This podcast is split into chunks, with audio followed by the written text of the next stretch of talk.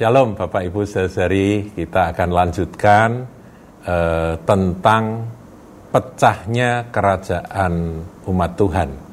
Nah, kita tahu bahwa penyebab utama dari pecahnya kerajaan Israel pada waktu itu adalah dosa dari Salomo. Salomo berbuat dosa dan tidak bertobat. Bahkan ketika ada nubuatan Nabi Ahia yang menyampaikan hal itu dan dia mendengar akan berita itu yang nyebar tentunya bahwa Yerobiam nanti akan megang 10 10 suku akan terjadi perpecahan dari uh, umat Tuhan pada waktu itu kerajaannya pada waktu itu akan pecah. Dia tidak bertobat. Itu kan firman Tuhan. Kalau firman Tuhan dia hadapan sama Tuhan. Eh kok malah Yerobiamnya mau dibunuh saudaraku? Ya itu tadi uh, ayat yang ke-40 dari satu Raja-Raja 11 saya ulangi ya saudaraku. Lalu Salomo berikhtiar membunuh Yerobiam. Dia ngelawan Yerobiam itu berarti dia ngelawan nubuatan firman Tuhan ya kan? Berarti dia ngelawan Tuhan. Betapa bodohnya Salomo. Mestinya dia bertobat saudaraku. Karena kekuasaan yang ada kekayaan dan dia uh, apa yang dia katakan itu pasti harus dilaksanakan akibatnya ya seperti itu. Yerobeam melarikan diri ke Mesir dan sampai Salomo mati. Orang itu akhirnya juga mati, saudaraku. Orang punya kekuasaan sehebat apa pun ingat. Orang punya harta kekayaan sebesar apa pun ingat. Suatu saat akan mati. Mati seperti Raja Salomo. Kalau sudah mati ya menghadap Tuhan. Pasti ada banyak penyesalan dari Salomo ketika dia berhadapan dengan Tuhan. Ada yang bertanya, Salomo itu selamat atau tidak? Kita tidak tahu, saudaraku ya. Tapi eh, yang jelas dia salah. Dan itu yang kita tangkap dari sejarah eh, umat Tuhan, sejarah dari orang-orang hebat yang ada dalam Alkitab. Nah, ayat 41 Salomo mati. Ya, saudaraku ya, ayat 41 sampai 43. Saya bacakan 43 saja. Kemudian Salomo mendapat perhentian bersama-sama dengan nenek moyangnya dan dia dikuburkan di kota Daud ayahnya. Maka Rehabeam anaknya menjadi raja menggantikan dia. Nah sekarang riwayat Rehabeam generasi setelah Salomo. Saudara, Rehabeam ini kalau saudara bandingkan ya di dalam Tawarih 11 itu kelihatannya ada hal-hal baik, tapi kita tidak akan bahas. Karena yang diceritakan dalam satu Raja-Raja 12 ini, Rehabiam ini melakukan blunder, kesalahan. Nah ini ditulis supaya kita belajar. Yaitu apa saudaraku? Kita lihat pecahnya kerajaan itu. Satu Raja-Raja 12. Kemudian Rehabiam pergi ke Sikem sebab seluruh Israel telah datang ke Sikem untuk menobatkan dia menjadi raja. Loh, kan oke. Okay Seluruh Israel, 12 suku ya.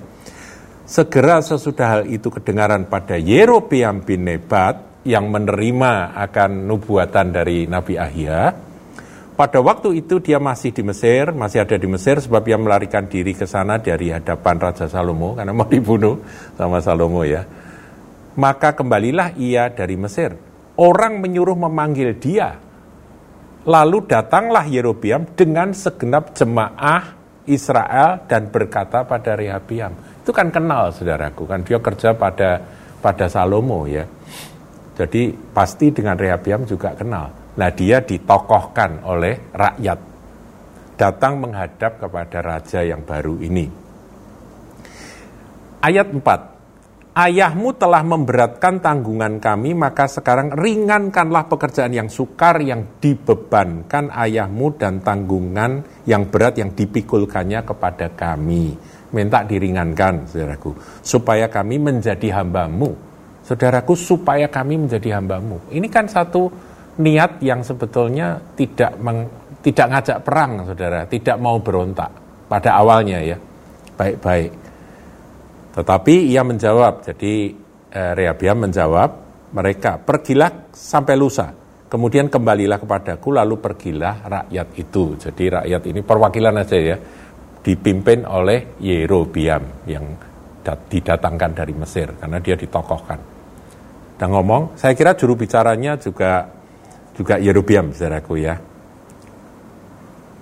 Dia yang berbicara, kayak ayat 3 itu Yerobiam dengan segenap ini, dan dia berkata, dan berkata kepada Rehabiam. Yang berkata itu pasti Yerobiam juru bicaranya. Jadi Yerobiam ini pada awalnya ya mau baik-baikan gitu ya. Tidak mau berontak dan pecah itu tidak mau. Ya kemudian disuruh pergi nanti lusa datang lagi. Ayat 6 saudaraku, ini awal yang sebenarnya positif, baik. Sesudah itu Rehabeam meminta nasihat dari para tua-tua yang selama hidup Salomo mendampingi Salomo ayahnya. Katanya, apakah nasihatmu untuk menjawab rakyat itu? Nah kalau kita baca saudaraku, ini para tua-tua ini kan orang berpengalaman. Nasihatnya tentunya nasihat yang bijak. Mereka menasehati, lo lihat loh, mereka itu mau jadi hambamu loh, mereka itu mau tunduk pada kamu ya baik-baiklah kepada mereka. Ya jadi uh, ayat 7 saudaraku ya. Mereka berkata ini orang-orang penasihat-penasihat itu ya jika hari ini engkau mau menjadi hamba rakyat mau mengabdi kepada mereka dan menjawab mereka dengan kata-kata yang baik maka mereka menjadi hamba-hambamu sepanjang waktu. Ayo toh berlaku lembut. Wong mereka juga datang baik-baik Jangan keras pada mereka. Ayat 8, saudaraku ini blunder yang dilakukan oleh Rehabiam. Tetapi ia mengabaikan nasihat yang diberikan para tua-tua itu, lalu ia meminta nasihat kepada orang-orang muda yang sebaya dengan dia dan yang mendampinginya. Anak muda tidak berpengalaman atau belum berpengalaman. Itu oh anak-anak muda sebaya dengan Rehabeam yang masih uh, darah muda dan tentunya kurang hikmat, tidak tahu resiko. Nasihatnya begini, jawab aja pada mereka. Kamu kok banding-bandingkan aku dengan ayahku? Dia pakai satu anu bahasa figuratif yang yang lucu, saudara. Katakan, kelingkingku lebih besar daripada pinggang ayahku. Itu omongannya itu benar-benar disampaikan nanti. Itu nasihat dari teman-teman yang ya menurut saya menjebloskan dia. Dia tidak timbang, dia wah benar juga ya. Kita harus keras pada mereka gitu ya. Keras, padahal mereka tidak keras, mau ditindas. Kelingkingku lebih besar daripada pinggang ayahku Nah, kemudian benar saudara, dia benar-benar katakan eh, kata-katanya begini. Ayahku telah memberatkan tanggungan kamu, tetapi aku akan menambah tanggunganmu itu. Itu ayat 14, saudara ya. Ayahku telah menghajar kamu dengan cambuk, tetapi aku akan menghajar kamu dengan cambuk yang berduri besi. Jadi, kamu jangan mau membuat aku ini lemah atau berbaik hati kepada kamu. Kalau ayahku umpamanya itu nyambuk kamu, aku akan mencambuk kamu dengan cambuk yang pakai duri besi. Jadi kamu lebih hancur lagi. Sebab kelingkingku ini lebih besar dari pinggang ayahku. Jadi aku ini lebih sadis dari ayahku gitu. Bangga terhadap hal-hal yang memberatkan rakyat. Dan itu disampaikan dan saudara tahu apa yang terjadi. Seluruh Israel mendengar itu, akhirnya terjadilah pemberontakan. Pecah menjadi dua, Yerobiam akhirnya benar menggenapi sepuluh suku ikut dia, saudaraku. Ya, kesalahan dari Rehabiam apa, saudaraku? Kita bahas ya secara singkat. Kesalahan Rehabiam yaitu dia tidak mau mendengar nasihat orang-orang tua. Dia sudah panggil itu baik. Orang-orang tua dipanggil, penasihat-penasihat pada zaman bapaknya itu dipanggil, dia dengerin. Tapi dia nggak mau dengar. Dia lebih mendengar pada anak-anak muda yang lebih cocok sama dia, hura-hura, ya yes, pokoknya lebih lebih anu lah, lebih gaul lah dengan dia gitu ya.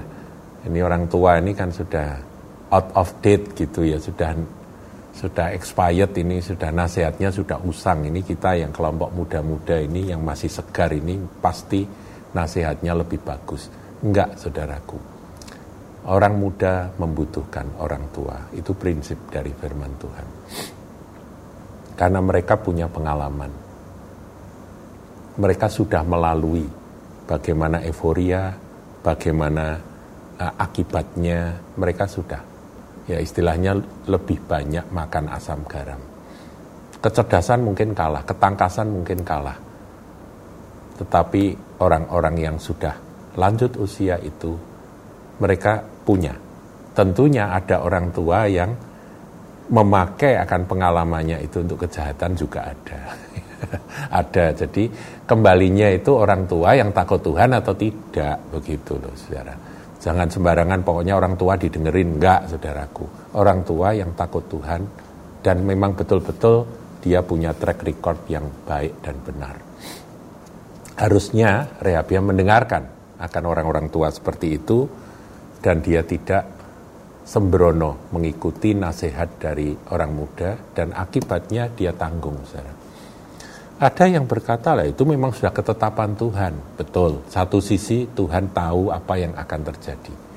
Tetapi di sisi lain, kalau Rehabiam mau mendengar, nah ini sekali lagi sudah, mau mendengar nasihat itu berlaku baik pada mereka, saya kira cerita juga bisa berbeda.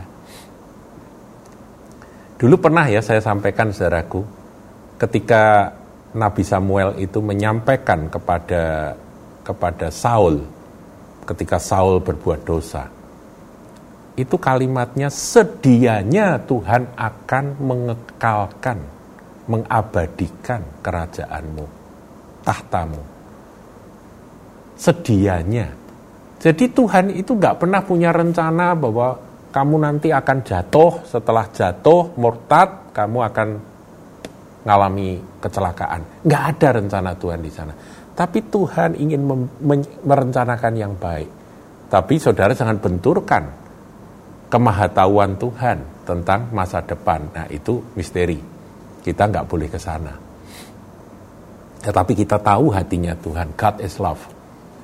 Demikian saya yakin 100% bahwa kalau Rehabiam itu mau pakai hatinya Tuhan melalui nasihat-nasihat yang dia dengar itu dia kontak dengan Tuhan. Bertanya pada Tuhan, mana yang benar? Ya cari yang benar, bukan mau gagah-gagahan. Seperti yang dikatakan, loh aku kok kamu bandingkan sama ayahku Salomo. Kelingkingku lebih besar daripada pinggangnya. Kalau Salomo cambuk kamu dengan cambuk biasa, aku cambuk kamu dengan cambuk berduri besi. Ya itu kenapa maksudnya itu kayak gitu tuh apa? Nah, tapi itu yang dia lakukan dan akhirnya terjadilah pemberontakan dan peperangan yang berlarut-larut saudaraku. Nanti kita akan lihat berikutnya saudara kisah penggenapan dari eh, bagaimana terjadinya perpecahan kesalahan Yerobeam juga juga mengerikan saudara. Ya kalau Rehabiam salah itu ya ya itu contoh. Nanti Yerobiam yang pecah ini dia juga salah saudaraku. Hanya karena apa? Karena dia memikirkan kekuasaan akhirnya dia memakai cara-cara yang jahat di mata Tuhan Yerobiam. Jadi kerajaan Israel akhirnya jadi tersesat. Ya sampai di sini dulu saudaraku pelajaran sejarah dari umat Tuhan, pecahnya kerajaan menjadi dua. Tuhan Yesus memberkati.